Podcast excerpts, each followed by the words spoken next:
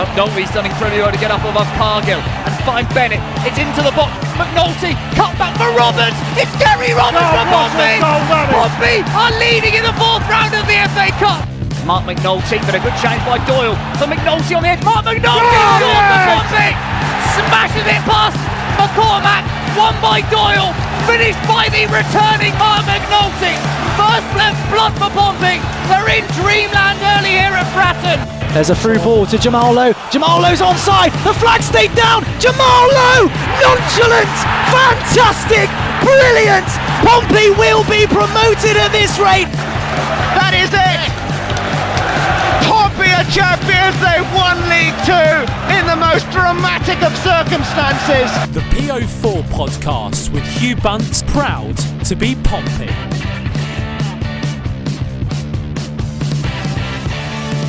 Hi, Pompey fans, and welcome to the PO Forecast episode 57.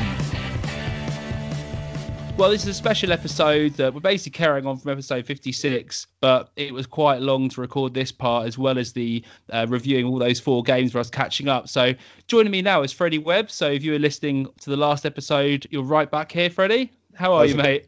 How's it going, Hugh? You're right. yeah let's not let's not dither too much because people might have already listened to us do our little introduction. So the idea of this podcast we did together a summer review podcast didn't we freddie of all the signings we're making or who we wanted to look at?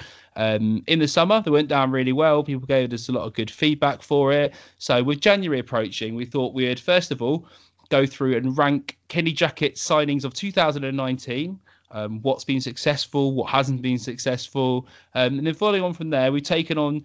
Well, we put a question out to you guys, the listeners, and again, thanks for the amazing response from you guys um, and girls. And uh, yeah, who do you want to sign? Who do you want Kenny Jackett to sign? Um, it, where do we need reinforcements?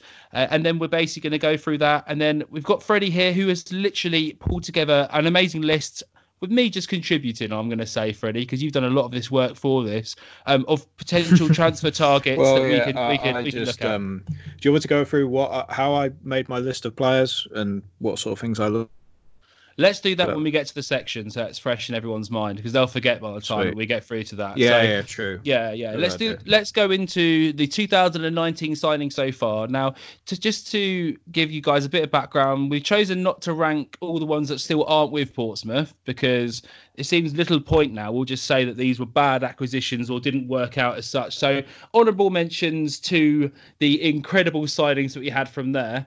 Um, obviously, the ones that left the club: um, Omar Bogle, five out of ten. Otabor, five, six out of ten, possibly on the level. Apart from that awful offside pass, um, he did act, add some He's in attacking Bulgaria talent. now. Do you remember? He is, isn't he? I saw him in front of some Yeah, yeah, massive he's oil with- painting. Yeah, yeah. He's with he's uh, he's playing for CSKA Sofia now, and I think that's where Kennedy from Plymouth went there as well. It is, which actually ended the rumours of Pompey constantly wanting to get him, didn't it? Yeah, I know. I was sick of those. Yeah, it was just constant mentioning about him. So yeah, no, um, good luck in Bulgaria. I didn't actually look how he's doing in Bulgaria. He obviously didn't blow me away enough that I thought I was going to keep track on his on his career. Um, No, other- he was very he was very average. But we'll move on. Yeah. Other uh, mentions, obviously, goal machine and Sunderland favourite James Vaughan. Absolutely awful. Yeah, absolutely dreadful. Um, and then you got Lloyd Isgrove, who That was just a shame because he, he seemed like he, he, he on paper he seemed like a decent depth signer, but he just got injured too much. He's doing really done- well in League Two now, though. he was crooked though, wasn't he, that season? Which is why Barnsley loaned him out to us in the first place. Yeah, pretty much. Yeah. Otherwise, he wouldn't literally wouldn't actually uh, be given out by a promotion rival to us, which is the question everyone asked originally when he was signed. Yeah, So-. Uh, No, so I was going to say the signings that we actually retained from the January transfer window. Um, Andy Cannon, 149,000 pounds approximately, apparently, uh, and Bryn Morris, undisclosed. I don't know how much the transfer was for that. Don't know if you know. it, range was, it wasn't very high, I don't think. No, Shrewsbury, those shrew people not passing out any stats on it. But yeah, so obviously you've got those two in the mix. and then from the summer, none of these players have been released yet, so they're all included in our rankings. You've got John Marquis, which apparently was for 1.53 million plus add ons, rising to about 2 million. Um, James Bolton on a free transfer. uh, Paul Downing on a free transfer, Ryan Williams on a free transfer, Marcus Harness for approximately eight hundred and fifty thousand pounds. Um, Ellis Harrison for about four hundred and fifty thousand uh, pounds. Ross McCrorie joining for a six to twelve month loan because they have the option to terminate it um, in January if they want to. Rangers, I've heard that's not the case. Spoke out to our friends of the show at Four Lads Had a Dream, um, which is the big Rangers um, blog and podcast up there. Really? Uh, That- uh, yeah. did, did you think that Rangers aren't going to terminate his loan in January? No, I spoke to them about it, and obviously I'm not so in voice of authority, but um, they're saying to me they don't see any point bringing Ross back at the moment. He's not going to be anywhere near the first team due to how the first team's playing. Um, injuries, they'd think it'd be rather him get some game time down here in Portsmouth, um, potentially, rather than bring him back to Rangers and just sit him around rehabbing. Fair enough. So people who are worried about Ross McCrorie leaving, what we've heard from our mates up at Four Lads Had a Dream is he's probably going to stay for the rest of the season. Um, and then you've got Sean Raggett, who joined on a 12 month loan um, to the end of the season, basically, without the option to recall him um, from Norwich. So that's where we are. So what we've done is we've ranked them. I think there's one to ten. There's ten people in total who are still remaining from us from the 2019 signings. Freddie, who did you have bottom of your list? Bottom of my list for the worst signing. Well, that's what I think. Actually, I, I'm not. uh, I'm not. I haven't ranked Bryn Morris at all because honestly, he's. Uh, uh, we haven't seen enough of him, and Oh. every time I have seen him live. Or, or, or at all in a Portsmouth shirt, he's been great rehabbing an injury or coming off an injury or is still injured. So I thought it was unfair to rank him as a player. So I've just removed him entirely. In terms of uh, uh, my lowest ranking, has to be Paul Downing at a two because such a shame. He hasn't really been given the chance after his two awful games against Burton and Coventry. And I thought he would be the centre half to fit alongside Christian Burgess for this season. At the start, when, uh, for example, I saw him at Sunderland away, he looked solid enough. But his confidence just dipped. And now, for example, Kenny Jackett playing Oliver Hawkins ahead of him at centre half and seemingly everybody else at centre half instead of him. That is easily the most disappointing transfer for me. So what I did include Bryn Morris, and I put him bottom of the list purely just to, due to the impact he's had, and it's just been absolutely nothing. But we'll skip past Morris then because you haven't included in the list, um, and go to Downing. I had the same. Um, I had big expectations for him this season. Um, the guys I know over in Doncaster really rated him and told me what a signing it was, um, how he was going to complete the back four, and he could step in and do a job. Not saying he was Matt Clark, but could do a job in League One, um, good enough to cover the loss of Matt Clark. I thought in pre-season he didn't look too bad actually um, from the games I went to watch. Um, but it's just all fallen apart, hasn't it? And he looks like an absolute headless chicken running about at centre back. Oh, he does, which is a, which is a hmm. real shame to be honest. I don't think you can get his confidence back from the way that Kenny Jackett's treated him. Really, I don't think there's any way back from it at Portsmouth, which is a bit of a shame because in in the first two games he looked solid enough, but then against Burton and Coventry he looked well. There's nothing else to say. He just looked awful. He, he, he- he looked like he, he he looks like a shadow of the player he was for Doncaster, which is a real shame. Yeah, yeah, he did indeed. But let's not dwell too much on Downey. Let's move on. Who do you have next on your list? If it, if it, I've ranked my transfers on being disappointed in how they've performed or what I thought they would be. Yeah. And I've put Ross, Mc, Ross McCrorie second last, uh, a, three, a three out of ten. He, I thought he would complete that centre midfield free because as soon as I signed him, I immediately thought, ah, they're going to play him at centre midfield in a 4 3 3 with Ben Close and Tom Naylor. And he would be that box to box midfielder who, who is very good defensively and can go forward. Even with the injury, he hasn't been that he hasn't been that little piece that like that Ben Thompson piece from last season to push the team over the top, which has really disappointed me. Yeah, I've got to say, actually, I I had really big expectations for Ross, especially after talking to those lads again from the Rangers blog. Um, I didn't have him at this position actually. Um, I didn't rate it necessarily on disappointment, which is fair enough, but I just rated it on I thought overall impact to the team so far. Um, and controversially, I put James Bolton there. Uh, I'm not surprised at all because he's pretty much just above where I put Ross McCrorie, Yeah, so he got him in a similar point. Yeah, I just thought that James is, you know, the last couple of games he's looked a bit better, but coming in as an established right back and losing your position to everybody under the sun, including Burgess, and then he comes back and he's got McCrorie playing there ahead of him instead. Um, which is And- why and- I- Anton Walkes playing ahead of Anton him as well. Walkes, everyone, wasn't there? Anyone he could think of, he could push out there. So he had absolutely no faith in James Bolton, which makes it a dreadful signing in my perspective. If you sign a player yourself and then you think he's rubbish and don't play him, so He admitted it in the news, didn't he, Kenny Yeah. Jackett? yeah, He admitted it in the news. Oh, I, I- he doesn't suit my system yet. Then why did you sign him at all? I know he's on a free, but this is the player you wanted to replace Nathan Thompson with. And I completely agree with not giving Nathan Thompson a new contract. But if you're replacing him with effectively nothing, then it makes that move look all the more. It, it makes it look all the more ridiculous. So you had Ross McCrorie um, next up the list, did you? I did, but I had James Bolton at a similar rating, so you could have chopped and changed them either way. They were both as Oh. disappointing for me. So I actually put Sean Raggett next in my list of players I thought um, had been poor. Um, again, heard good things about him to play centre back. He's very hot and cold. He's played some games which are you know particularly good, but I couldn't rank him above some of the other signings that we had in the attacking side, and therefore I rated Sean Raggett as my next up. Then Ross McCrorie. Yeah, fair enough. I'm not surprised about that at all. So at the moment, for example, I've got Paul Downing at the bottom, then Ross McCrorie, then James Bolton, then Sean Raggett after him. He's a solid, he's a solid enough centre half at times when it comes to aerial ability and crossing. But if you put a through ball past him and uh, uh, uh, and the striker's going onto the ball or a winger's going onto the ball at pace, he can be a turnstile at times. It's a real disappointment. I didn't expect him to start. I expected Paul Downing to start instead. So I thought, oh, it's a backup centre half until Jack Whatmough comes back. Sean Raggett's fine. But oh, God, he's very, very inconsistent and not really what a team that is expecting to get automatically promoted needs. And that is why maybe I'm being harsh on a lot of these players. So if, if you look at that, then if you if we both rule out uh, Morris due to his lack of game time completely, and then look at the bottom four, we've got one midfielder who's been playing right back some time, and the rest of them are all defenders, aren't they? Um, Precisely. which, when we get onto the next section of the transfers and who we want to sign, um, sort of points in that direction, doesn't it? To where we need to add. Um, where we had, need to add defenders, and probably quite rightly so. Why some people are maybe doubting the the team's ability to scout the right sort of players.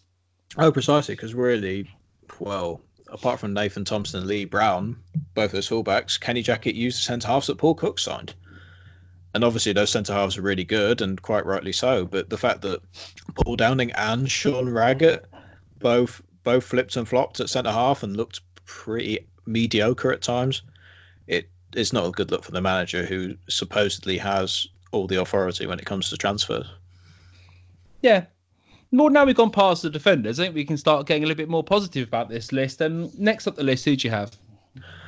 Ah, I, I, these two players are, tr- uh, can be chopped and changed for me. Uh, If you think if you want to go out for ten here, roughly around a six, I'm going to go Marcus Harness actually because he, he hasn't had as much of an impact as I would like, but I can see in blips the player that I saw playing for Burton last season when I saw him, and the reason why he can potentially replace Jamal Lowe at right wing. But some of it, but again, with a lot of these other players, he's been hit and miss for me.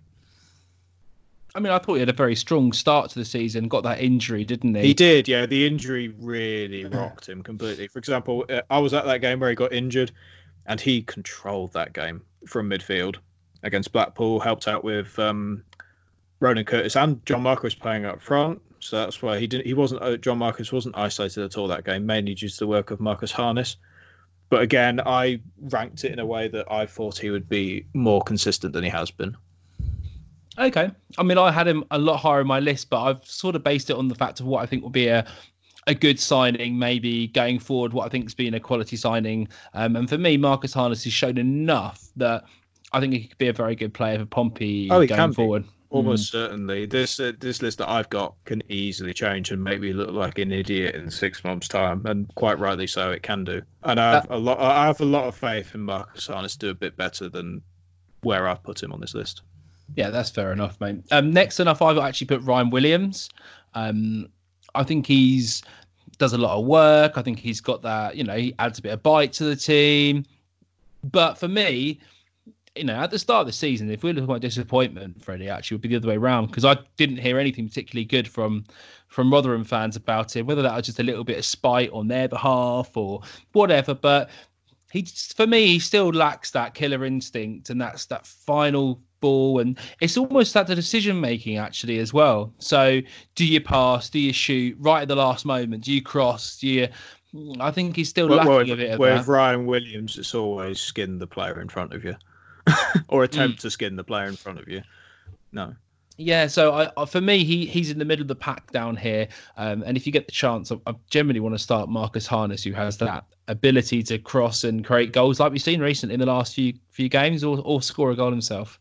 oh, I do as well. No, I think with my list, a lot of players can be interchangeable. For example, I've got the next couple of players in blocks of roughly where I think they are, with one player on on the top who I think most people can guess. Mhm. But yeah, I, I, I think with Ryan Williams for me, even though it's frustrating, he's the per- he's the perfect player to swap in. For example, if Marcus Harness isn't playing very well, in certain games he can make something happen. And I like how he's always confident to dribble with the ball, but his, his decision making and product need a bit of work. But hey, he, we we got him on a free from Rotherham. He's not going to be the perfect player for this system, is he? No, exactly. Um, moving up the list, who'd you get? Oh, this is a tough one though, because I think recency bias can come in with this one. Uh, let's go with the elephant room. Let's say John Marquis, shall we? Because Same as me. We, we've t- we, we, we talked about him Yeah. a lot, a lot in, in, in the previous episode where we've gone about him. And there's a lot of debate on debate, uh, onto it saying, "Oh, how is he worth two million pounds? And was he the player we bought from Doncaster? And should he be starting ahead of Ellis Harrison and that sort of thing?" It's entirely down, uh, uh, almost, not completely, almost entirely down to the system why Marquis hasn't scored as many goals as he has for Doncaster. Him playing at Cam is ridiculous. I don't see how or why any reason we, he should play at centre attacking midfield. I'd love to sort to Kenny Jackett about that. But even when in even even in certain games where he played up front, sometimes he hasn't had that grip on the game where I thought he should do. And then again, at M- Don's game, which you watched, he fluffed his half chances where where a two million pound striker should have scored. He's been, it's been it's been a frustrating first first little bit for Mark, John Marquis at Portsmouth for me. Yeah, no, it has, and maybe this is a bit where the emotive side kicked in for me, mate. And I did go a bit on most disappointed because not necessarily to his fault, but can't really see where he's adding value at the moment to the team as such, which is again what I sort of tried to base it on. Um, okay, uh, moving on. Who have you got? We've got three left, right? Yes, we have The top Yeah, three. left. The top three. Uh, even though he hasn't played as much as he should have done, I went for Andy Cannon in this spot. Mainly because whenever I've seen him, he's played exceptionally well at number ten. Or do you remember? Do you remember when Kenny Jackett played a four-three-three at the beginning of the season when Cannon played a lot deeper as well? Yep. he's played really well when I didn't think he would be I didn't think he'd be a stronger part of the team or make this team play a lot better than he has. So him him and Ryan Williams for me are sort of in the middle in the same spot. But Cannon hasn't had the games, unfortunately, due to many reasons, mainly stubbornness, why he hasn't started as much.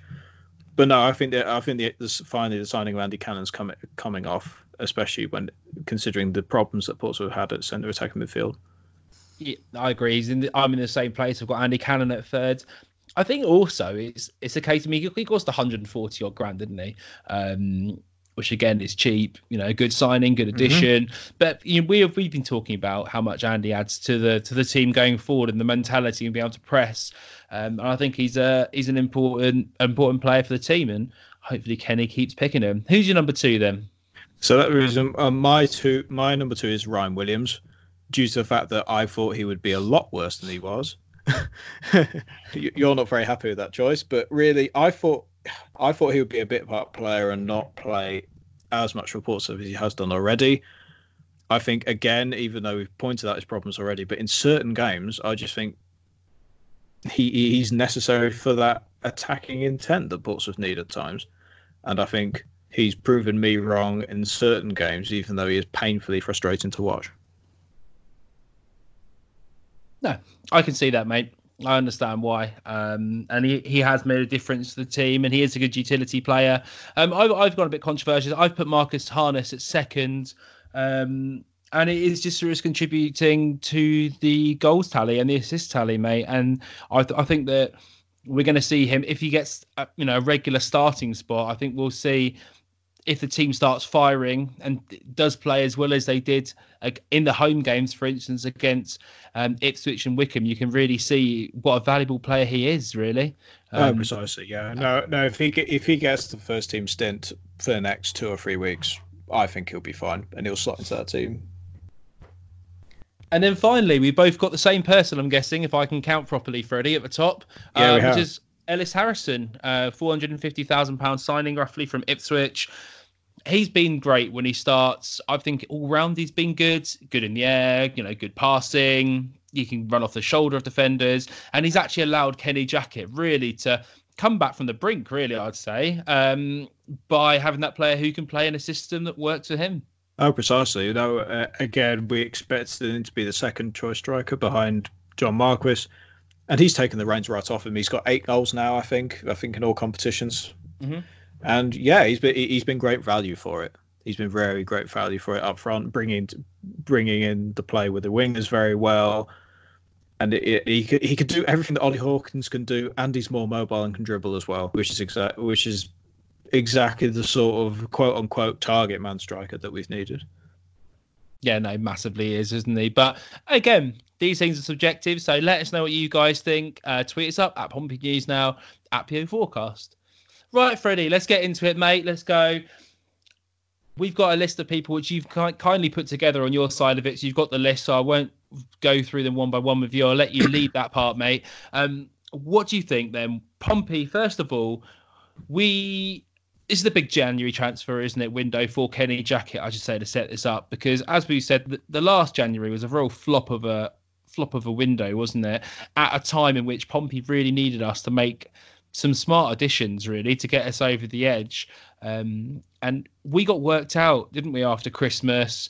Um, the Kenny Jackett system didn't work. We are stubborn, um, and we just tried to add players to it, really, which didn't fit the system. Um, do you think lessons have been learned, and do you trust Kenny Jackett now, mate, to make better and smarter choices in this window? Well, from the interview he him and Mark Catlin gave, they said that money was available in January now. They also said that they're going for quality over quantity, which is another good sign because last season we had no depth in the squad whatsoever, which is why we got about four, three or four loan players instead when we probably should have signed one or two permanent signings instead, which is a bit encouraging. Uh, whether I trust them to make a sensible transfer or not, we'll have to wait and see because, especially when it comes to defenders, his record is hit and miss to say the least. And even if he signs the right players, will he trust them? Will he give them the run of games that these players actually need to suit the system in January? I don't know. Well, really, in terms of the players I've looked at, I've looked at defenders. I think, even though it's a controversial opinion to some people, I think the midfield and the forward depth is fine. I I genuinely think the midfield and the forward depth is okay. Ross McCrorie should be able to be that third centre midfielder behind Ben Close and Tom Naylor. If you want another centre midfielder, Anton Walkes played okay there as the fourth choice centre midfield as a more defensive option. Number ten, I haven't looked at attacking midfielders, but uh, but I understand why so many people want a new number ten even though they've been crying out for Andy Cannon to start. If you get another number 10 now, so Andy Cannon's not going to play anymore then, I assume, because you'll start him ahead of Andy Cannon. So the de- uh, we, we've got two right wingers who we like. Uh, left winger rise, you've got Ronan Curtis and you've got Ryan Williams who can play on the left as well, and Gareth Evans who can play on the left. And I think in, in terms of strikers, we're fine, honestly yes, people are disappointed with John Marquis, but I think with just a few tweaks in the system, which we talked about in the earlier mm. podcast and so on, I think John Marquis will score goals in this team. But even then, I think Ellis, Ellis Harrison's the first choice. And if we get unlucky with injuries, we know what Ollie Hawkins can add to this side. And even Brett Pitman, even though people forget about him nowadays and that a centre attacking midfielder, he's god awful. But if you, if you use him as a striker, he will pop up and score goals. So I think I'm not sure what you, you'll think. You might you might come up with a different opinion. I think the depth in midfield and striker is fine, but really for me, the depth at centre back and right back and left back is it's been decimated effectively. We need a new centre back, even though really you think, oh, we've got four centre backs already, and we got Jack Whatmough coming back. Relying on Jack Whatmough to come back and potentially start in this team is very harsh on him, considering he's had his third 12 month layoff for a cruciate. Was it a cruciate knee injury? Remind Yeah. me. Something like that, mate. I actually don't know. His, third cruciate. To actively rely on him to immediately come back into the side ahead of Raggett, ahead of Downing, is very unfair, in my opinion. It's 100% obvious we need a new right back, and that's mainly what my list consists of because J- uh, Bolton doesn't fit the system whatsoever. Kenny Jackett said as much. And he's a good backup option anyway, but we need another option there. I don't want Ross McCrorie playing there. I don't really want Anton Walkes playing there either. So there we are. And uh, left back, we've had trouble with injuries. We've had Brown and Haunstrup both injured in quick succession. So maybe another left back there. But my, my list mainly consists of essentially players in the entire back four where you can add, and then Portsmouth would be a lot much better. But I think from some of the Twitter comments, they they list a lot of centre attacking midfielders as well, which I will happily look at afterwards because I think if you are to add anybody at midfield and striker, you have to add it there rather than anywhere else. What do you think? I, I, I agree, mate. I think we need defensive additions basically into this team at the moment. Um, midfield, you know, I'm fairly happy with. If, if they're going to come out and sign a, a flagship centre attacking midfielder who really adds the, you know, create something different behind the strike, I'm not against that as a as a move. But I think for Yeah. essentials now, we really need to to sort out the back four. Basically, I think the only person I'm really um, sold on keeping the team really is is Christian Burgess in, in the centre back position.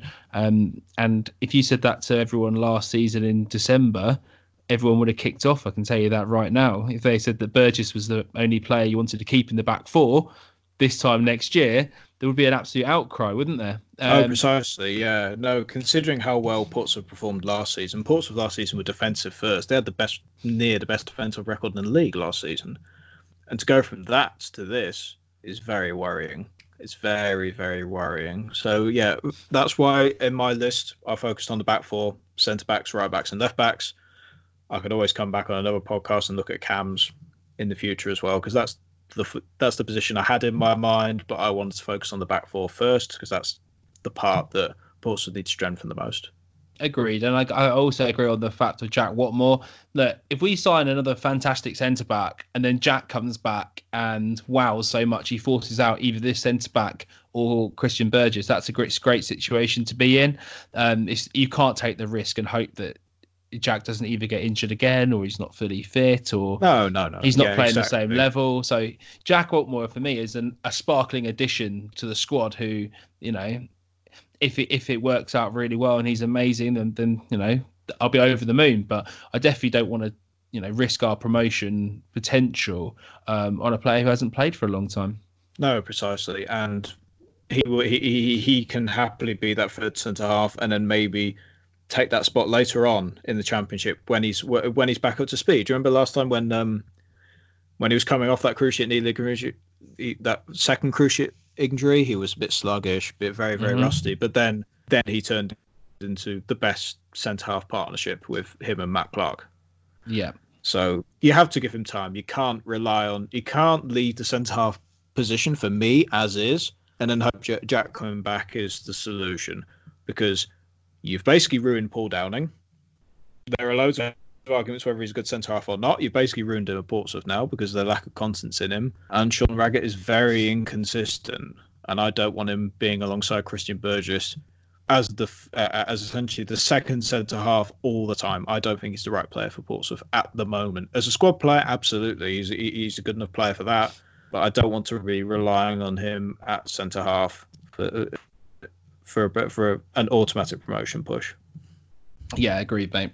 All right, mate. You've got the list in front of you, so do you want to start? You do you want to start by position? Um, have, have you managed to organise it by position? Yeah, yeah, I, I've sorted it by position, and Cool. what, what I'll quickly go over first is what I have looked at in terms of compiling this list together. Because really, Portsmouth are in a weird position.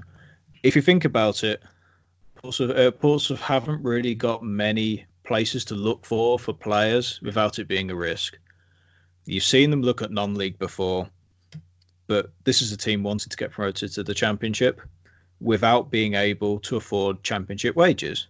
So I've uh, this has come as a surprise to people. I've ignored the championship entirely for players, mainly because the players who have played this season or lack of, they haven't played enough minutes, so you don't know how good they are. They will be on much bigger. A lot of them will be on much bigger wages than Portsmouth players have already. So really, that's as much of a risk as signing a player from the conference as well. So I've ignored that entirely. The leagues I've looked at for for the players are League One players, players uh, players from teams around us who are much better than the side they're playing for, and with the idea of oh, it's Portsmouth Football Club, they might want to sign and move to a promotion pushing team. I've looked at League Two as well, which some people might be against, but for me, there's a lot of value in League Two, especially for slightly younger players who can immediately slot into the side and still be very good at League One level. You see it all the time. League Two sides getting promoted and then pushing on into League One, which is technically what Portsmouth did as well. So I looked at that league. I've looked at SPL as well, mainly for basically anybody who doesn't play for Celtic or Rangers Yeah. because now the SPL the SPL's in a funny position where it's partially championship level, partially League One level. So for first teamers there, they're they're playing against good players, obviously at Celtic and Rangers, and certain uh, certain certain players, certain teams might have played in Europe recently as well. So I think that's also a good place where Portsmouth can have a look at. Some of those players might be uh, unrealistic as a January signing because, well, do they want to uproot in Scotland and go all the way down to Portsmouth? We, you'll have to wait and see, I suppose. But yeah, those are the three leagues I've looked at for players because I assume I kept it to the UK because I assume Portsmouth don't scout much outside of UK and Ireland as well. So I tried to make those limitations first and then go from there, I guess. So you, uh, one player on my list who you know very well plays for Crawley Town in League Two, David Sesay. Can you tell me more about him? Yeah, he's a good player. He can actually play on. He's sort, of predominantly on the right side, but can play left back as well. So he's two-footed. Um, he's really quick. He's got good acceleration, good ball control. He always looks for the overlap to get round wingers. I can imagine him just banging it around Marcus Harness or Ryan Williams on the right-hand side. Um, he's not scared to beat players. He's defensively responsible. Um, he's a young kid. I think he came from the Watford Academy. Um, they released him. Um, Crawley picked him up. Um, he shone really in the second half of last season. He's quite a raw talent in that sense.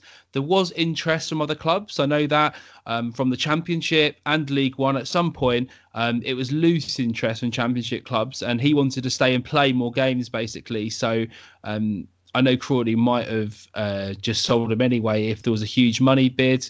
Um, that didn't come probably because of the lack of experience he had as a player in, in the first team. But again, he's impressed this season for for Crawley, um, and he would be the kind of perfect fullback, really, in my opinion, for Kenny Jackett's system. uh, In that get up, get past people, um, and yeah, he would create space. But he's also pretty defensively responsible. I think I've seen him about five times. I don't live that far away from Crawley. Um, I've seen him play against Pompey again. He he was outstandingly good in that game. I thought, but he's he's you know consistently um, their best player, which is a lot to ask for a team who are mid-table in League Two, and he's a, he's a young right back. So play across either either side. He can cover left back, right back, uh, and for me, he seems like you know a very good fit. And money wise, I wouldn't think we'd have to break the bank to sign him.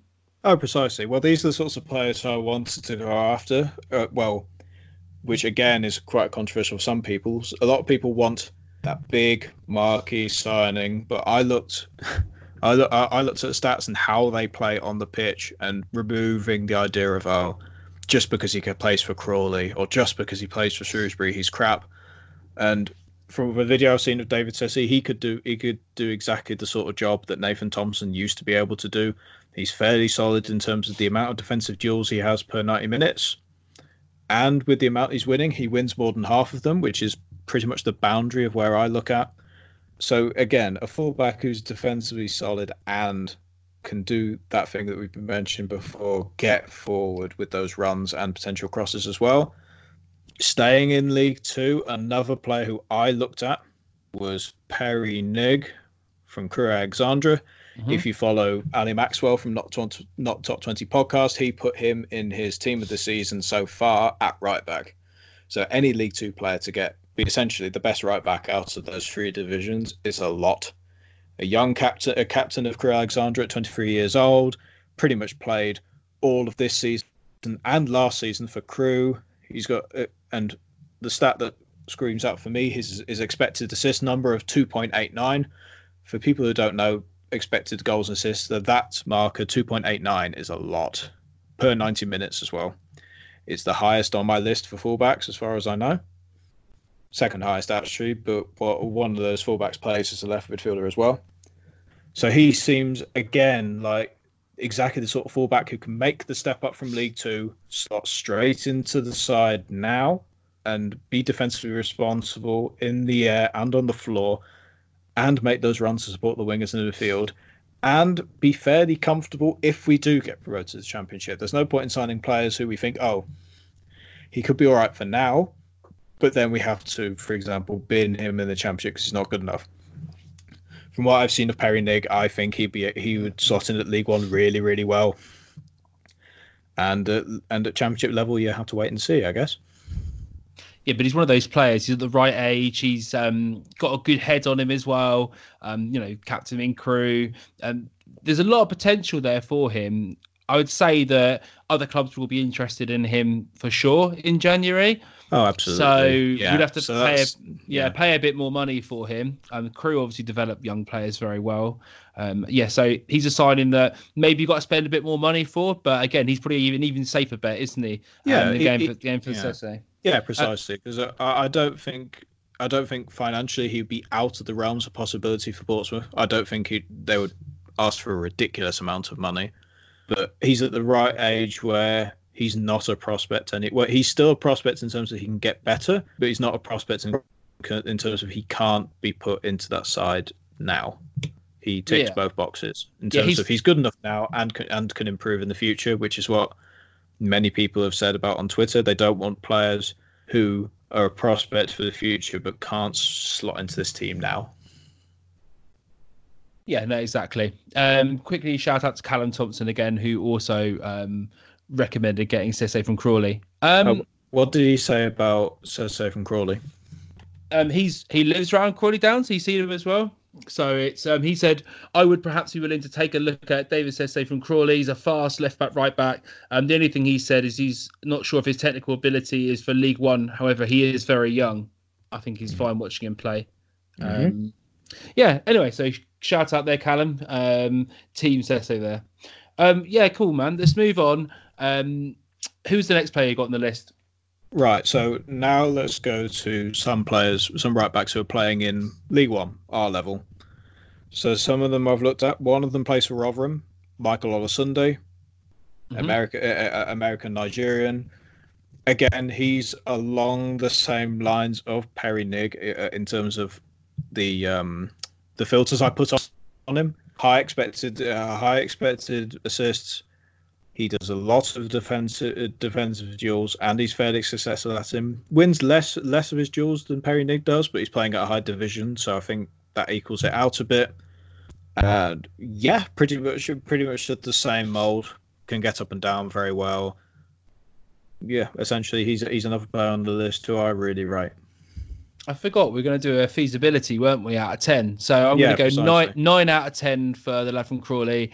Um, and i would say Nick maybe an eight out of ten. Yeah, an, yeah, a seven or an eight, mainly mainly yeah. because of competition for other teams bidding for him. For example, if a championship team bids for him, he'll just go there, won't he? Yeah, Most we'll, likely. We'll go seven then, just due mm. to the hype. Um, and here it's a, it's a rival team, isn't it? Yeah, um, precisely. That they'll probably put a premium on him because he's a, he's he's a young player, same age as Sesay, 21 years old. Played pretty much most of the first team games at right back for Rotherham two assists this season as well. Of that similar mold, I think he'd be around a six or a seven in terms of feasibility for me. Yeah, because they do have a, a, level in which they will sell players rather than they're not a they're not a financial juggernaut juggernaut even jugger house. Um, don't even know what a jugger house would be, mate. But uh. yeah, no, I, I, think that's a, it's a good option. I'm I'm tempted to go at the moment looking at um, a Ng from Crewe, but um, yeah, I think yeah, if, if, if Ng from Crewe is well, if I, if I had to put a top of the list for right back, he is the right back that I would go for compared to the other players on this list. But all the others are really good as well. I wouldn't have put them on the list otherwise if I didn't think there'd be partial realism of them signing for Portsmouth. So, yeah, that's it. Cool. So, Who's next? Ready? Right. In terms of other right backs, this one I'm not sure you'll like, and he fits that stereotypical mold that people are looking for in terms of his age and his experience. I've gone for Conor McLaughlin from Sunderland, the right back, not the goalkeeper. Um, in terms of minutes, he's played most of his games at right back this season. Less expected goal, uh, expected assists than Ng, Olosunde, and Sesay, but that's mainly because he's a more defensive, solid option compared to those two. He wins I think the stat that cries out for me, he wins 72% of his aerial duels, which compared to the other fullbacks blows them out of the water. So if you want a more solid defensive option and with championship experience, you'd go for him as well. But whether he would leave Sunderland for Portsmouth is highly unlikely for me. They might try and sell him for financial fair play reasons, but since he's starting in the Sunderland back four, I don't think he'd move to Portsmouth. But I I put him on the list anyway because it fits that mold that people are looking for, and it's not completely out of the realms of possibility. A player who's had championship experience and is performing well in League One and can may potentially make step back up again. Yeah, you're right. I'm not. I'm not a big fan of this. If we did decide to make it, I'd rather we spent the money somewhere else. And I think that this would be an expensive option. Um, when we're looking at James Bolton and say he's not attacking enough, you know, you want to bring in someone that contrasts that. I, I don't see McLaughlin getting forward enough. And I personally um, think that this would be not only unlikely, but as we said, could happen. Um, but it's just not the right move for us at the moment. And we want to, get someone some fresher um, in. Do you want to bring up some of McLaughlin's dribbling stats? I'll I'll just find them. Go on then. In terms of dribbles per 90 minutes, it's 2.06, which surprisingly, I didn't bring this up is the amount is roughly the amount of dribbles that Joe that Nathan Thompson dribbled last season. Okay. And he wins nearly 49% of them. So again, he's similar in that Nathan Thompson mold in a more defensive option. He can dribble and go forward stats wise, but whether he will do that consistently every game is another matter entirely. So in terms of dribbles per 90, hang on. For example, you see Olosunde with nearly four and 58% success rate. Then you have Perry Ng with four and a half with 64% accuracy. Again, it, it, sort of says what what we've been saying earlier, why McLaughlin is a different signing than Olosunde, Ng, and Sesay. But I I still think if Ports were signed Colin McLaughlin, I wouldn't mind at all, and that's probably the reason why.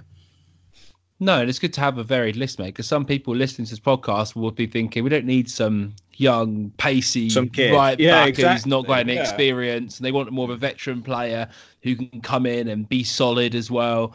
Um, there's no doubt he's a solid player to a certain level, mate, but I think we're going for a, a James Bolton 2.0, an improved version of what we've got, and I don't think that fits into the system. Okay, fair enough. He, he, he he's on my list because he fits another perspective of what players we have. And the final right back on my list is again from League One, as I mentioned, no championship players on this list. I've gone mm-hmm. for Brad Halliday from Doncaster Rovers. In terms of XA, expected assists, think about it. The amount of times they're moving forward and putting crosses in, you expect to get some assists at times. He's got 2.81 per 90, which is really good. Uh, in terms of defensively, let me bring that up quickly in terms of defensive stats.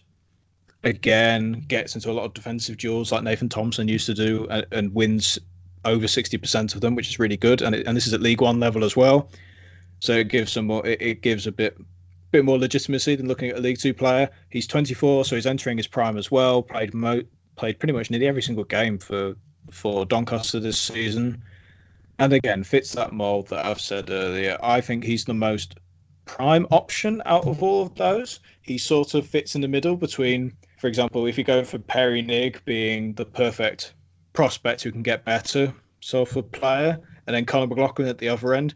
Brad Halliday sort of sits in the middle for me. I'm not sure. I don't know what you think, but I think I think Yeah. he, he can he can be another player who Pompey can go after without breaking the bank entirely. Yeah, he's 24 years old, as you said, isn't he? Um, he likes to play a lot of short, short sort of passes from what I've seen, a lot of time and move. Um, his tackling's good. He's he's yeah, he's fairly strong player. Um, he definitely fits to me in the middle of the two, as you say. He can get forward, he can pass the ball a bit, but he's also very defensively responsible.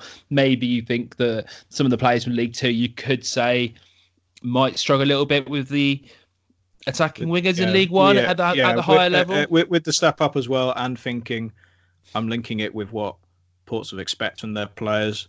Since they're expecting automatic promotion, how will that player do in the championship if we get there? So I think I I think Bradley Halliday it would be better for him to make that. It would be easier for him to make that step up than Ng Olosunde and Sesay. But I think again, you probably have to overpay um, coming from a rival club in- that sense. You know, yeah, we've Donny- rated Doncaster Yeah. already, so again, but It's no, he's- doable. Yeah, exactly. He's my final right back on the list.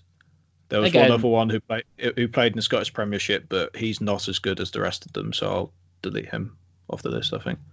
Yeah. Okay. Do you want to mention him just in case it comes back and Pompey Uh, sign him? All right, fair enough. There's no way he's going to sign him because he's in Scotland. Uh, Nicky Devlin from Livingston, older, 26 years old. He's more of an old rounder, similar to Conor McLaughlin stats wise, but I would rather Portsmouth sign all the other players because I've seen them more. I haven't seen as much of much video of Nicky Devlin, so I can't add as much of an opinion to him as the others. And let's put it out there, Pompey. Then, if you signed Devlin, you're signing Freddie's fifth choice right back on the market. Let's move on. Next position, mate. Do you want to do what do you want to do? Centre backs, left backs. Yeah, let's go centre half. Yeah. Um, Tough had tr- choice. Yeah, I had trouble looking at centre halves mainly from just from a stats point of view because it really comes down to, especially if you watch, watch them on video, are they mobile enough and defensively responsible? For example, the filters that I put on, looking at like, for example, defensive duels and aerial duels and all that boring stuff, Sean Raggett appears on that list. so, and that's obviously we don't, uh, to a certain extent, we don't want another Sean Raggett type centre back. We bloody want don't s- want another Sean Raggett centre back. No, precisely. So uh, what we want really, I put some filters on my centre backs where they make a certain amount of passes and are accurate with them. They don't have to do anything, any ridiculous sort of passing. You know that as much. But it's Mhm. just can they make a forward pass to the midfield or the fullback, and be sensible on the ball and confident on the ball, for example. So let's have a look at. Do I have any centre backs from League Two? I think I've only got one from League Two actually. Yeah, I've only got one from League Two. The rest of them from League One and the SPL. So I'll go with the one from League Two first, because he he's more than the bottom of my list compared to the established choices of centre half. Mostly centre half. So I've got uh, are a lot older, around 20, uh, 25 to 28 in their prime. So this centre half might not step up, step up as well as the others. But I've looked at Farrend Rawson from Forest Green Rovers. 23 years old, and the thing that points out that jumps out to me more is his passing stats in terms of the ability to uh, uh, what I said earlier, just pass the ball out a lot better than the others. Have you heard of him before? I have a little bit. He's he, uh, from what I've seen, he gets the ball down. He seems a bit composed on the ball and plays it out. Forest Green like to play the ball out. Um, so he's he's playing for a team at the moment where he's not expected just to lump it clear, if that makes sense. Um, he's fairly mobile for a young defender. Um, So any any centre half can be asked to lump it clear. So I haven't looked at like long ball stats or anything. I've just looked at what I what sort of thing that I would want from a centre half, similar to a Ma- as close to a Matt Clark as we can get, essentially. someone who can actually put the foot on the ball and make a smart pass is actually, I think, important enough for us at the moment. Not just get some slugger at the back because the team needs to get the ball moving, get it up forward quickly. Um, and I think he's not a bad shout for a League Two defender. No, precisely. For example, I found I found his passing stats now. He makes around 33 passes a game, and his accuracy is 82%.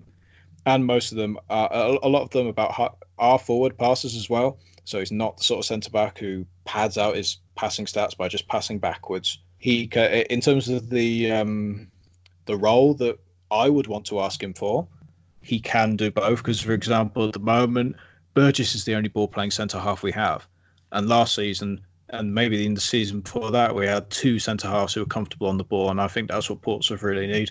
So, as a as a as a more niche choice, Rawson is on that list, but there are so many other centre halves that I have here who I'd rather have instead. So, cool. Let's move on. Next one. Right. So this centre half, Aaron Pierre.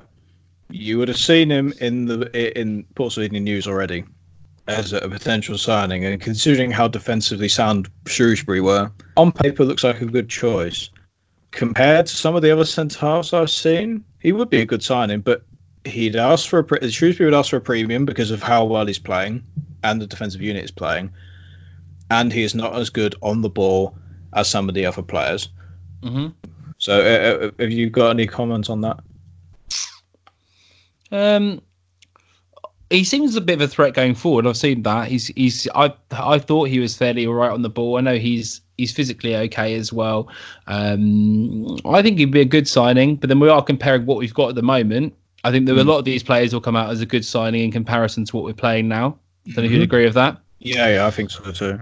Mm. But I do think a couple of others that we mentioned who will just come on to pip him definitely as as better defenders. No, precisely. And another one from League One who I would in a similar mold to Aaron Pierre, but slightly better, is uh, Michael Ihiekwe from Rotherham. Yeah, good, I really like the look of. Uh, I really like the look of him. He somehow got three assists from centre half this season, which, mm-hmm. which is a bit mental. But even going on from that, he averages 12 aerial duels per 90, which is along the similar lines as Sean Raggett. So you think, oh, he's a beanpole. But no, wins about 70% of those. And he's up there with interceptions at 10 and he's at, but he makes 33 passes a game at roughly 76% accuracy and about two thirds of them are forward passes. I think in terms of the League One centre halves that I've picked out, he is the one to pick out of all of them. At that age, at 27 as well, he is in his prime and he can make that step up to the championship. I think that could be okay. In terms of feasibility, Rotherham will ask for a lot of money, obviously, because he's their best their best centre half. But if Portsmouth wants to make a proper statement, then he is the centre half to pick out of the League One centre halves that I've looked at. And you've got to think he's going to cost anywhere between eight hundred and fifty grand to a million. Oh, if he if he cost if he costs a million, I wouldn't be surprised. That, yeah. That, that's rough. The rough idea of how much I think he'll cost, but he's basically, if you think of Aaron Pierre and Curtis Tilt, those sorts of players at roughly a six or a seven out of ten for who you want to sign. Mm-hmm. He equates at eight or nine quite easily for me. If you if you want me to boil it down to that. No, I think that's fair. I think he's been possibly the best centre back in the league this season. It's not hard to say against that. I know statistically he's looking good, um, and he plays for a team where it is possible to go out and spend money and buy the best centre back. It will take an overpayment because you know who wants to sell in January their their best centre back to a potential promotion rival. Oh, um, precisely. Um, yeah. Where, uh, I think compared to someone like a Curtis Tilt or an Aaron Pierre, if you want, if Portsmouth want to overpay for a centre half, that's the one to overpay for. I agree.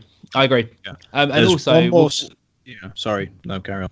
No, I was going to say we'll come on to Curtis Tilt later on because people have some people have suggested him. Again. He's on my he's on my list actually. I'll just put him on there anyway. But we'll go over him at the Twitter section, so that'll be fine. Cool. Do you want me to carry on? yeah, go, mate, go. Right, you've got right. the you've got the list. You've got to right, go for it. Right, one more centre half from League One, who I would also rate, but may ask for a premium is Harry Souttar from Fleetwood, 21 years old, played most, played pretty much nearly every single game for Fleetwood in terms of minutes. But again, he's he's one of those players where he wins three quarters of his defensive duels if he has any, but he makes less of them than Ihiekwe and Pierre and some of the other centre halves we had but mm-hmm. he's in that thing where he, where he wins nearly two thirds of his aerial duels as well. So again, if you want a younger option, you go with Harry Souttar. But for me, it's Michael Ihiekwe is the first choice centre half, out of the League One ones that I've picked, but Harry Souttar would be my close second for me. Yeah, and he's been another another reason why Fleetwood are doing pretty well this season at the back, isn't he? They're you know d- defensively difficult to break down, um, and he's been a big part of that. And I think if you get another player like Souttar in um, and mm-hmm. plug and play him, he's ready to. He's a plug and play player, isn't he? These guys, they're they're a, they're a, they're playing well. Get him in, put him at the back. They know what they're doing. Um, he immediately improves the team. And for play, you know, fans and listeners who genuinely think we need to go out and get that established player which is what the Eisners have been talking about, isn't it? Really, you know, precisely. We, yeah. want to go quality over quantity. Um, these are the guys that you need to go and get. Precisely. And now the la- uh, I've got two more centre backs left from the Scottish Premiership, avoiding all the the stereotypes, of the stuff of Scottish Premiership being shit. I've watched a lot of football recently. The Scottish Premiership games are the most enjoyable ones that I've watched. The Edinburgh Derby and the Old Firm. So that says as much for me anyway. So if you want if you want a player who's a bit younger, similar to Harry Souttar mold, you could go for Jason Kerr from St Johnstone. Again, similar to Harry Souttar, wins 78% of his defensive duels because he does a lot of them because St Johnstone aren't playing that well this season. But his but his passing stats are a lot worse than some of the other choices we have. He makes a lot. He makes around 29 passes a game, but his accuracy compared to the amount that he makes is a lot less. So he, he's on the list as a filler, but for me, and my dad mentioned this player, so I went and looked him up later. Probably in terms of feasibility, might be on the edge for this one. Whether he would want to move all the way down from from Scotland to Portsmouth, obviously because of the geographic thing, and in January, this is another player who, along with Michael Ihiekwe, would be a real statement as centre half. I would love it if Portsmouth signed Declan Gallagher from Motherwell, Scottish international not anymore, as far as I know. I don't think he's in the Scottish international side anymore, so his cost would have gone down in that regard. But again, on the lines of has seven and a half defensive duels per 90 minutes and wins three quarters of them, 70% of his uh, uh, percentage of his aerial duels as well. So, so he's not so he can defend on the floor and in the air as well. And he's not shabby with passing either. Makes 44 passes per 90 minutes, which is the highest on my list for centre halves. So if you if you really want that another ball playing centre half who can dominate games, you can go for Declan Gallagher. But honestly, considering he's in this national and he'll have to move all the way down, he's probably the most expensive choice on this list. Yeah, he's going to cost a million pounds up, isn't he? Easy, well, easy. Even even one and a half to two million. Even, yeah, yeah. As a centre half, which is understandable considering how good he is. But I think for me, in terms of um, let's say player caliber. We'll we'll use that term in terms of um, where the player is playing. That's the cap I think Portsmouth can go for without it being unfeasible financially. Because I've looked for players who have played a lot this season. I haven't looked for, for backup players in the championship who you're now saying, oh, you're our first choice centre half now, because I want these signings to be reliable and slot straight in. So that's why I've looked at League One, League Two, and SPL, and what players who have played at least 10 games minutes wise as well. Nice. There weren't any random left backs whether you got on the list that I've missed off. There are some left backs because uh, I, I, again I've looked at left back, right back, and centre half. Central attacking midfielder I've not looked at, but I'll, I'll look at those later. One of them, in terms of left back, we're facing in the next game, Conor Ogilvie for Gillingham. Mm-hmm. Now the reason why Conor Ogilvie points out to me. Let me just get my filters all sorted so I can see him. Conor Ogilvie again goes into that mould at left back. He can, he's also played left centre half as well, but mainly most of his games at left back.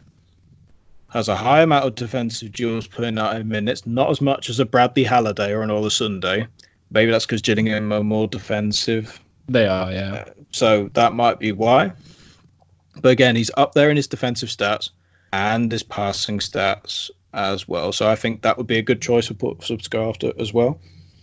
And also, we mentioned him in the podcast we recorded just before pressing play again now um, for the Gillingham preview as a player to watch. So go and listen to that. Um, who else do you have, Freddie? And then right, we'll move for- on to the the listener questions, the input everyone else has given us, and we'll analyse that. Right. So um, there are a couple more left backs here, but I'll only go for ones on this list who I definitely think will make the jump now in terms of exciting signings. One of them's in League Two, so you won't think he's that exciting, but I went for Ibou Touray from Salford City. Now, one problem because Salford have got a load of money, his wages, you might have to ask him for a lot of wages to move away from there, but he's easily got the highest expected assist ratio on this list for fullbacks at six and a half. And That's mad, if, you, isn't if, it? if you don't know, uh, uh, it, it, again, trust me, uh, it's six and a half for expected assist is mental, absolutely mental compared to the the second highest is Perry Ng on two point eight nine. So that gives you for fullbacks. So that gives you Well, it's per game, isn't it? So, yeah per game exactly. So Yeah, that, uh, yeah. So that gives you the sort of idea of how attacking Ibou Touray is. Two goals, three assists this season. In terms of defensively, not as defensively solid as some of the other fullbacks we've mentioned. But if you want a, a bombing fullback who can go up and down alongside Ronan Curtis, Ibou Touray is the pick for me. In terms of finances, you might have to lay a lot for him because he's probably making a mint at Salford City. I don't know how much he's making. But yeah, he was an interesting option that I shortlisted as well. I don't know what you think, Hugh, or how many times you've seen him, but I've he's seen him a impressed few me as well. times. Handful of times. Um, as you say, he's quick. He gets forward. He's Mm. he's an attacking attacking left back. I think Kenny Jackett might think he's a little bit defensively unresponsible, Yeah, yeah, which, I- I, I would say so as well because he, Yeah. he's easily probably out of the fullbacks I've got on the list the worst defensively, Mhm. but he's so good going forward. Could you imagine him and Ronan Curtis on the left wing chasing a game? Then I don't think many League One sides can put up with that on the left wing. No, and you can I- play I a more you can play a more defensive right back who can tuck in on the other side as cover as well. So Yeah, yeah, if yeah. if you want an idea, in terms of left backs, none of them with left backs especially are, are it's sort of luxury players if that makes sense because I'm assuming that Haunstrup and Brown will come straight back in the side Mhm. and they'll be fine. I really want Haunstrup to start as well because at right back he looked very well. Imagine what he could do on his stronger side. And Lee Brown is a solid seven out of ten defender he can have behind him. So really, in terms of left backs, it's only the ones that have really stuck out to me. Whereas with right back, we can be a bit more flexible. The only Agreed. other left back who is on my list is Scott Tanser from St Johnstone, who again, he's up there high with successive def- defensive duels for 90, mainly because St Johnstone aren't, aren't a strong SPL side. 25 in his prime, and again fits the mold that we've mentioned earlier. I'm not sure how much you've seen him, but he's another option and a cheaper option compared to Ogilvie or Touray. haven't seen him at all, mate. Um, I haven't seen him at all. So I have to take your word for it. No, Um, he, he, he could be a reasonable player, but really, whether he's higher on the, whether you would replace Haunstrup or Brown with him, it would be a 50-50 sort of thing. So yeah, he would be third on my list behind Ogilvie and Ibou Touray at left back. Nice. And that's Well, all of them. People, you have had a feast of suggestions there. So let us know what you think at PO Forecast at Pompey News now. Um, yeah, let us know, and hopefully that gets the transfer window um, suggestions off to a bit of a bang because it's been a bit slow out there, isn't it? Cool. Okay, let's have a look at what you guys said as well. Because thank you again for everyone who messaged in. Um, there's loads. There's been loads of feedback. So I've tried to go through and um, you know take some of the ones that are the same and merge them together and all that kind of malarkey. Um, so it's not repetitive to listen to. So um, I said, who do you want to sign? Who do you want Pompey to sign in January? Where does the squad need strengthening? So uh, Sam Macy came in. He said he wants a new central defender and a right back. Haunstrup was a good option short term uh, when he had a run at right back. But we need some stability there. For me, Bolton is quite good enough. I'm thinking he says not quite good enough. No, We need a s- it- yeah, we do. Need, we have we've gone through this already. It's obvious we need a right back there, and I think it's unfair to again put Haunstrup on his wrong side at right back when he could easily start at left back and be much better there. So that's Yep. why we've gone through all the left backs on the list and only about f- uh, all the right backs on the list rather, and only three left backs compared.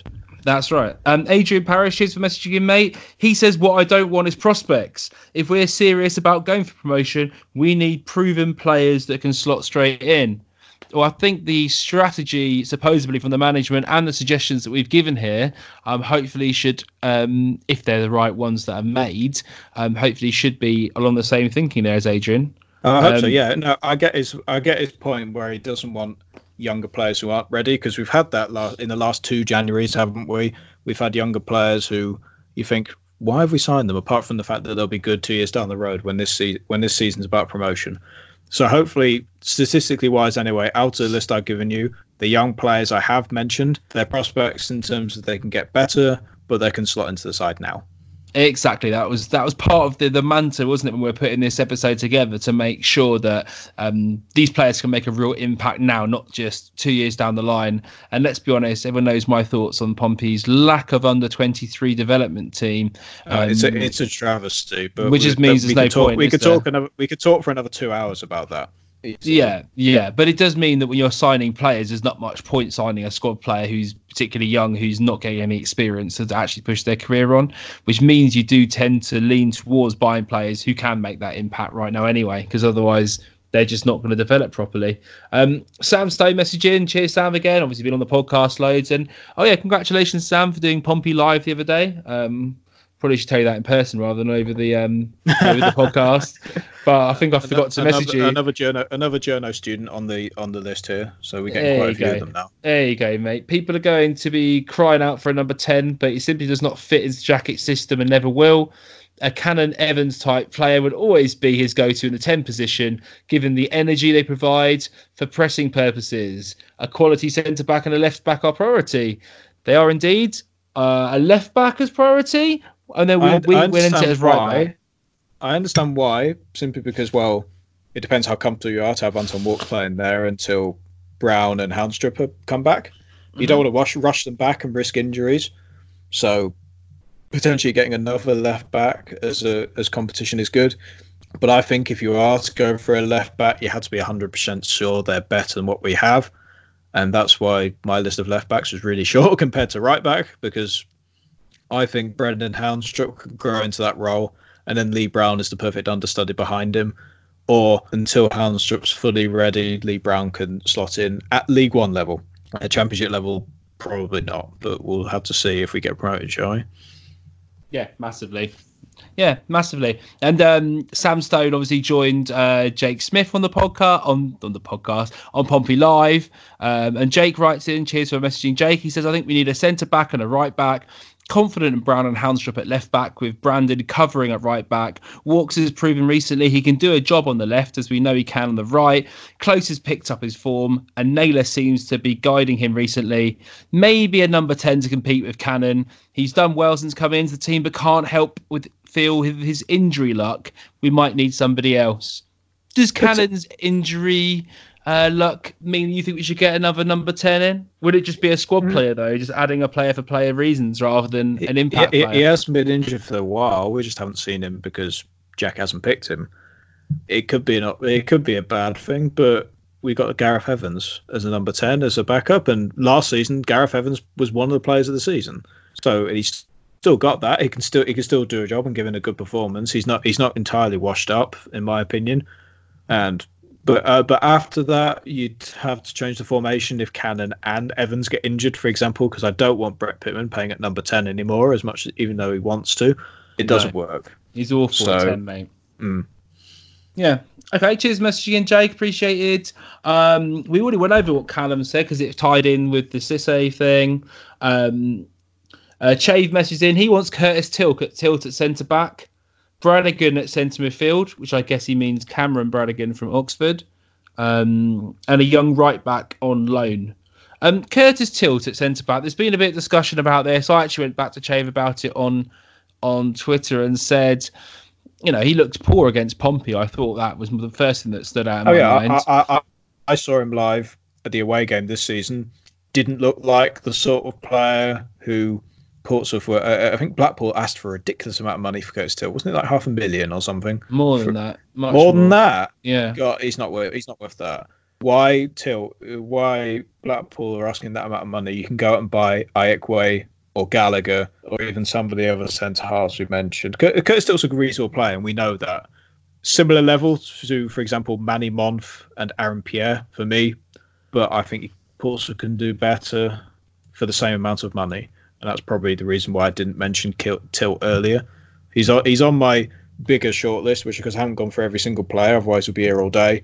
But yeah, I think I think there are other options which Portsmouth can do to make things a bit better at centre half rather than Tilt this season.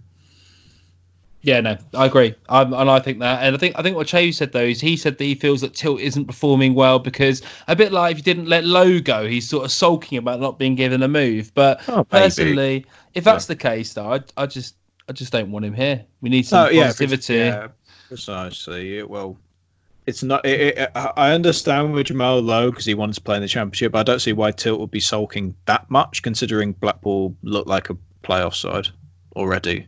So but we'll have to wait and see. We'll, we'll, we'll never know for sure on that one. What about Brannigan at centre midfield? From I'm guessing he means Cameron Brannigan from Oxford, unless I'm I'm way off on that. I haven't seen that much of him actually. So can you fill in on that? Yeah, he's all right.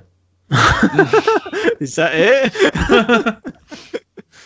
oh, I mean, he's done all right. Look at his stats, mate. Because I always thought he was doing okay this season, but I didn't think it was anything anything special, but if maybe come, I've missed out. On, if I come back on, I'll have a look. But we've been rubbish uh, um, responding to that. To that, to be honest. Mm. Um, yeah, sorry about that. Sorry, pal. mm. Wait a sec. No, it's not your fault, mate. I'm the fucking host of the podcast. I just sort my shit, sort my shit out, mate. but um, I didn't actually know too much about him. But I think he's playing fairly well this season. Let's have a look. I'll get his stats up. We can actually talk about his. He's 23 years old. Um, five goals, five assists for them this season. So um, plays in the centre of midfield. Um, his passing's decent. Apparently, he plays particularly. You're like this, Freddie. And when you look him up, maybe in some more detail, um, he's got a very strong level of uh, key passes this season. Hence the oh, five good. assists. I'm guessing. Hmm. Um, he's quite he's quite tenacious from the stats. He looks like he gives. A, he also gets booked a fair amount. He's got five yellow cards this season as well. Oh, um, well, of course, the fans will love him then, surely. Yeah, and two man of the matches. Yeah. Well, for a reminder to those sort of people, key pass is an accurate pass that leads into a into a chance that's not scored. So that so think of assists and then key passes as a secondary thing. So if he's got five assists and a high level of key passes, then he's probably quite instrumental in Oxford's rise on the table, and I should have paid more notice to him. Yeah, precisely. Um, oh, good one, us lot. Right, mm. um, who else was mentioned? Who else was mentioned in that? Actually, a, a, young right back on loan. Which, We've discussed that. We've got. You know, I, I, I, would rather a permanent signing at right back personally. Same. I think we need someone permanent. Um, mm. I suppose unless you like James Bolton and want someone to cover him. Um, uh, okay, he's moving on. Bertie says he wants to move Marquis on and recover our outlay. Um, in brackets, no. high five. No. I like the in brackets high five though. That's that adds a oh, comic no, element very to positive, it. considering that's the least positive comment we've got. Now I understand why because he's struggling and he and he seems and Marquis seems not as advertised because people are thinking, oh, he scored twenty goals last season. He should be he should be doing fine, and he's fluffing a lot of his chances it's frustrating, but you got to persevere on. Uh, you got to persevere with, him. He's an investment at the end of the day. You can't just burn bridges now after six months. Give him no, a bit more. Give, him a bit more time, and then if you do want to sell him later, you can do. But I wouldn't sell him in January. Yeah, a right back of decent League One standard. Hopefully, Freddie's giving you some decent right well, uh, right backs there. Um, number three, don't sell MacGillivray. That should be on number one on the list to be honest. Because yep. if Portsmouth, if Portsmouth do sell Craig MacGillivray, we may as well give up on playoffs right now. Uh, even if, for example, I was worried about this in the summer if Celtic or Rangers come in. If Rangers come in for a piddly offer, you have to say no. But you have to maybe prepare if Rangers come in for a ridiculous offer, considering he's in the Scottish national side now. Let's say they come in for similar money that Lowe and Clarke let's say around three, three and a half million. If you are to sell them, you have to have a proper goalkeeper in line to come in now. Alex Bass is doing very well. Uh, uh, Alex Bass is doing very well as a prospect, but in terms of the expectation of promotion and championship, he's not up there. I don't think Luke McGee is either, considering he hasn't played for a year now. Luke McGee would be a solid stand-in if, for example, we couldn't get anybody in. But again, No, he compared, wouldn't. compared No, to he the wouldn't. expectations No, of the owners, well, really, I'm more positive on Luke McGee than you. Then No, I I've seen him play positive- recently. I saw him play in a reserve game. I think it was, I can't remember who it was, Wimbledon or something random like that at Wimbledon. Or was it yeah, Kingston? I can't remember where it was. But uh, mate, he, uh, I'll be honest, yeah, good professional, good bloke. Um, he's done. No one even wanted him in January. We were trying to give him away, and nothing happened. Mm. Fair enough. Um, the politest way I'm going to say is he needs to find somewhere else and get some form back. Um, if- when it comes to new new goalkeepers, I know you're a massive Simon Eastwood fan. oh no. But um, yeah, that should be on the top of the list from you. It, it, if Portsmouth, Portsmouth can't sell Craig MacGillivray, even if he's been struggling recently, you can't. That's an admission that that that money matters more than team position at that point. And you, you- you're proving a lot of the people who don't disagree with what the owners are doing right if you sell him. And this is this is basically one of those things that I think if the ownership do sell him, it'll be in the summer.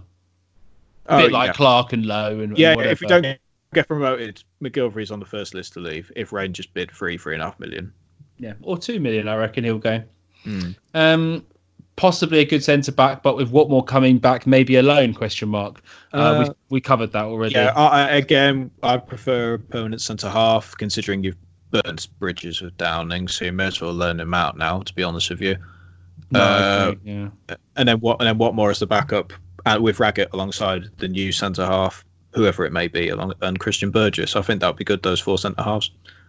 Yeah, no, I, I agree. And then any player in any position that will improve the starting eleven. Well, we hope we've gone through those defensively anyway. Yeah, yeah, yeah. Okay, cool. Uh, Jackets, jacket. Thank you for messaging in again, mate. Um, he'll settle for Brown and Haunstrup at McCrorie and Walkes at fullbacks if we got two top centre backs. Competition for Naylor um, and another Cannon close type player. Also, a proper number ten as an option for games. Uh, I do, I, I do agree with that to a certain extent. Brown and Haunstrup at left back. If they don't add another left back in January, that's fine.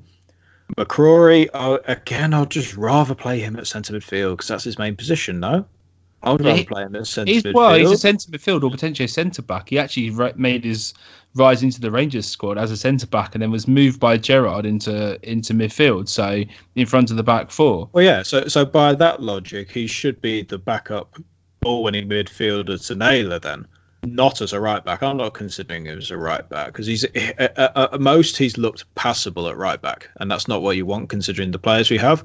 And with Walkes, yes, he's done okay, and I'm very happy he's playing well now at left back. But again, I'm looking for players who can make the step up to the championship, and I don't want Portsmouth getting promoted and then being having to rely on Bolton and Walkes at right back in the championship 'cause that's unfair on them. And what would you expect if that was to happen? I want them both as injury cover. You know, I want them in the squad, injury cover. They need them to play at the moment. Um, I, I don't have a problem dropping one of them in if someone gets injured. You know, you know, it's great that Walkes and Bolton are playing well at the moment. I don't think that'll necessarily be sustained. So, if they come in and, and perform well and fill the gaps, then that's what a good team does to get promoted out of League One. Precisely. Cool. And Um, in terms of proper number 10, I will look at number 10s and come back on another time because I mainly looked at full, uh, mainly looked at defenders because that's what I was looking at first as the weak links. But I understand why people are looking at playmaking number 10s because I think it would be a lot better for a striker like John Marquis if we had one. So another time I might come back on the podcast with a list of playmaking number 10s who could fill in that gap later. maybe we'll just do that. We'll do a we'll we'll title this uh, Oh, no, uh, we'll defenders it- and we'll- fullbacks, then we'll do centre attacking We'll midfield. make, we'll make it as a PO forecast e- extra or something. There you go, mate. We're already an hour twenty minutes into this one. Um, right, let's go. Mark Elliott. Cheers for messaging in, mate. He says back four were a joke yesterday, and someone in the middle to put a tackle in and not just jog back. Well, you mentioned the MK Dons game was similar to the Accrington game, where Yeah. the defence were a turnstile. We've gone over players who can play there. The midfield, I think it's just a it was a confidence issue why they were just jogging back and so on. I understand why because if Naylor doesn't put a foot in in the game, I'm not expecting Ben Close to. He's not that sort of player. And if Andy Cannon's playing further up the pitch, then what do you expect? So really, I think that I think the reason why the midfield collapsed is because Naylor was off form in the centre midfield anyway. So, which is just Nah, frustrating. for me. Everyone had lost confidence what was going on, and they just sort of put the heads down and saw the game out.